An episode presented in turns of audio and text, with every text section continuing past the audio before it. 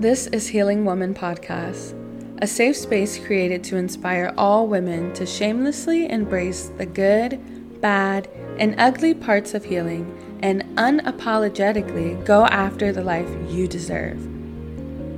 On this podcast, we talk about all things wellness, lifestyle, and spiritual. Prepare to laugh, cry, get weird, and most importantly, grow as we find community within each other. I am your host, Tembria Nichelle.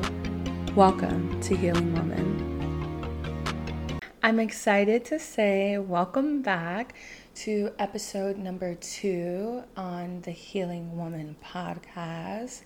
I'm super excited. You guys, when I saw the Healing Woman podcast in Apple Podcasts, when I typed the name in and we popped up, I was like, yeah, we made it. finally, this finally, like it's so surreal and I'm just one foot in front of the other with it, setting things in motion, finishing up, tying loose ends. Um, it has been a journey to say the least. At the time I'm recording this, we have another full moon coming up, and we just entered the autumn season.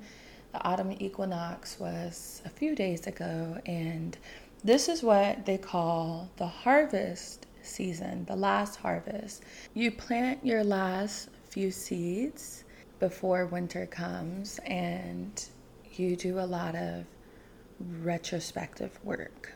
So, with the full moon, let me just give you a little rundown. You can expect your exes to come out of the woodworks.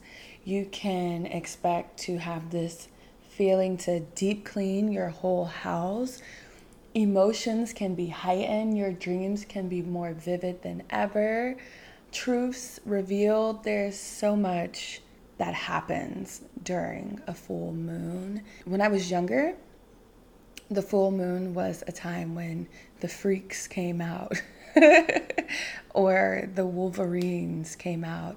And i now that i have a better understanding of what the full moon actually is energetically i can see how metaphorically they would think that the monsters and the freaks would come out around the full moon because emotions are heightened. People go crazy. Well they don't go crazy but people are more sensitive, so they're more prone to lashing out. And depending on what sign the moon is sitting in, what it's opposing, if it's opposing anything, there's a lot more that goes into it that we're not going to get into this episode, sadly. But I would love to hear some of your rituals for the full moon.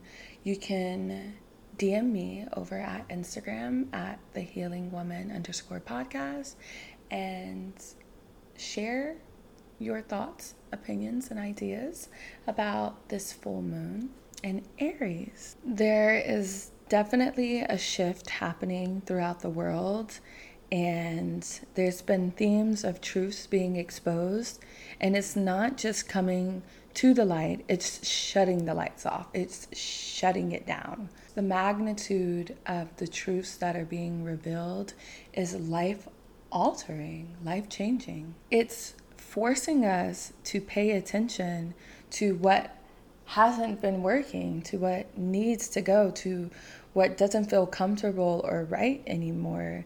No more of the same bullshit can occur. The proof is in the pudding. The truth is in your face. And it is our responsibility to acknowledge those truths it kind of feels like we're being forced to see things for what it is. And this can be scary for a lot of people. I know personally, I am terrified of the truths that are being revealed, the wisdom my intuition is bringing, the downloads I'm receiving, um, the shifts I know that are to come. I'm kind of scared because this means some people and some things that I was once comfortable with are gonna have to go. A very important question to ask yourself is why are you resisting change? what part of change makes you afraid of the future? What's really been helping me see these changes and implement these new things into my life is God, the universe, spirit, whoever you believe, their willingness to continuously give me signs and signals. I know my ancestors look at me with confusion and disgust sometimes. and that is the word I have to use. Um, but they know my heart and they love me deeply. Our spiritual team, whoever that is for you, wants to see us succeed. So let's help them out by recognizing the patterns of negative habits and toxic relationships.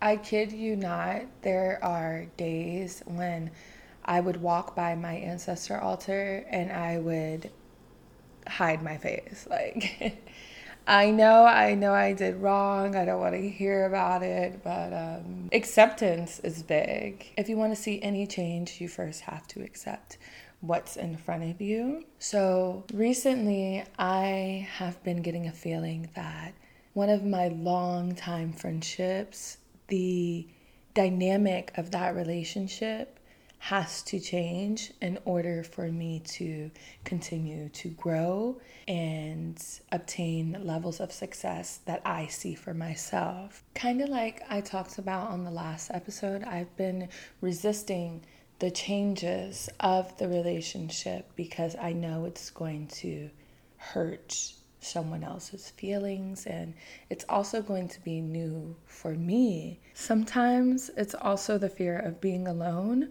so we hold on to those relationships, places, things, and spaces we know it's time to walk away from. Separation doesn't have to be toxic. We're allowed to peacefully leave behind what doesn't serve us anymore, what isn't aligned with us anymore, and it's uncomfortable saying goodbye is up to our discretion. I feel like everything does not need a response, but we'll get into that on a later episode. I was occupying spaces that I outgrew.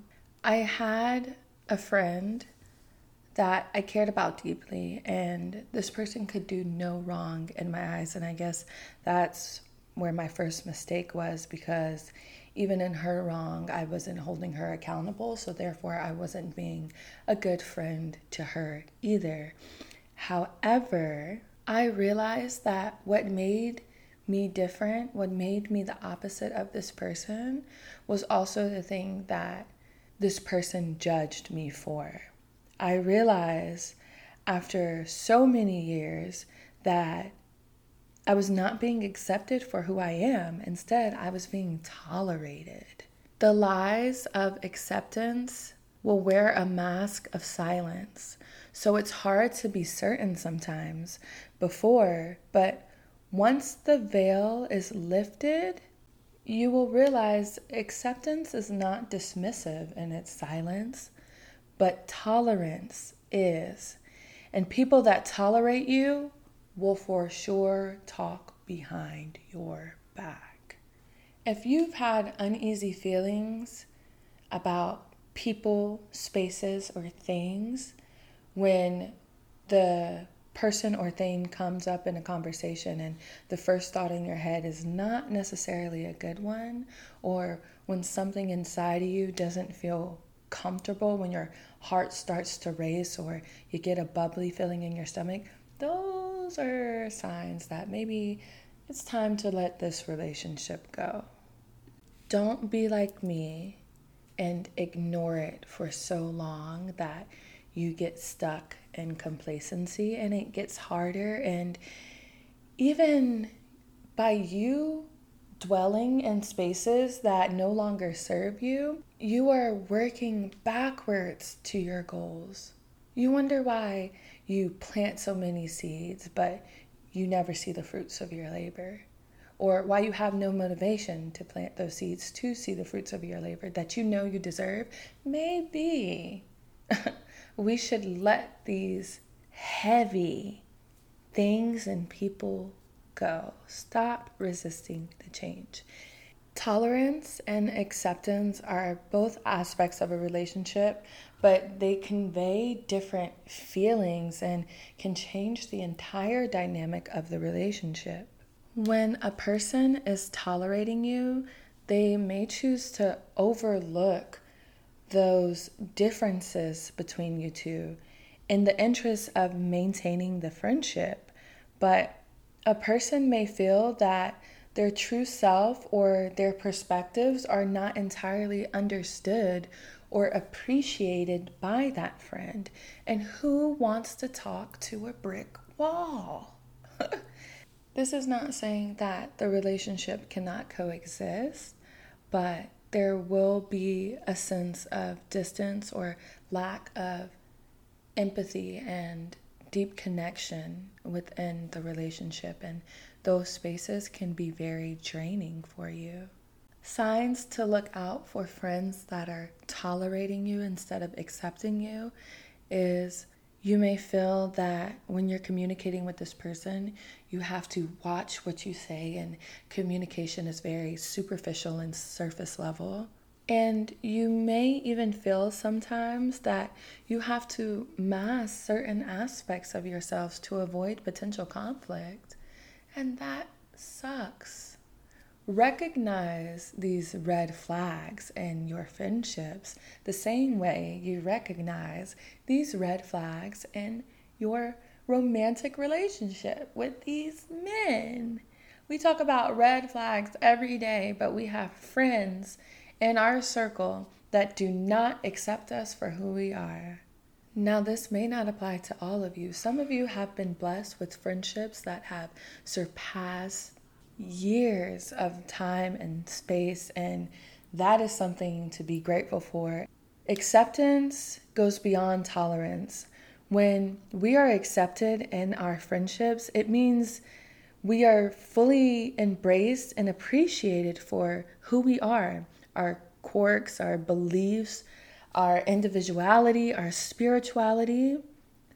We truly feel valued, understood and supported when we are accepted. I cannot begin to explain the magnitude of what it feels like to be your authentic self without the fear of judgment or rejection. We are not being criticized for who we are, our beliefs, and the choices we make. Accepting friends actively provide emotional support to us. Our differences are seen as a part of what makes us unique instead of what makes us inherently different from another person to where we should be cautious about this individual. For a relationship to flourish and blossom and have positive impacts in our lives, we have to move from a space of tolerance to acceptance. Set up some new boundaries and revise the dynamic of that relationship so that is it is not draining for you or you are not occupying spaces where you cannot freely express yourself. That is it. That is all. That's today's message. And I can't wait to see you guys next week. I can't sing, but I, you know, I try my little thing here and there in the shower. Beyonce couldn't touch me. Oh, but don't beat me up. Peace and blessings, beautiful people. Until next time.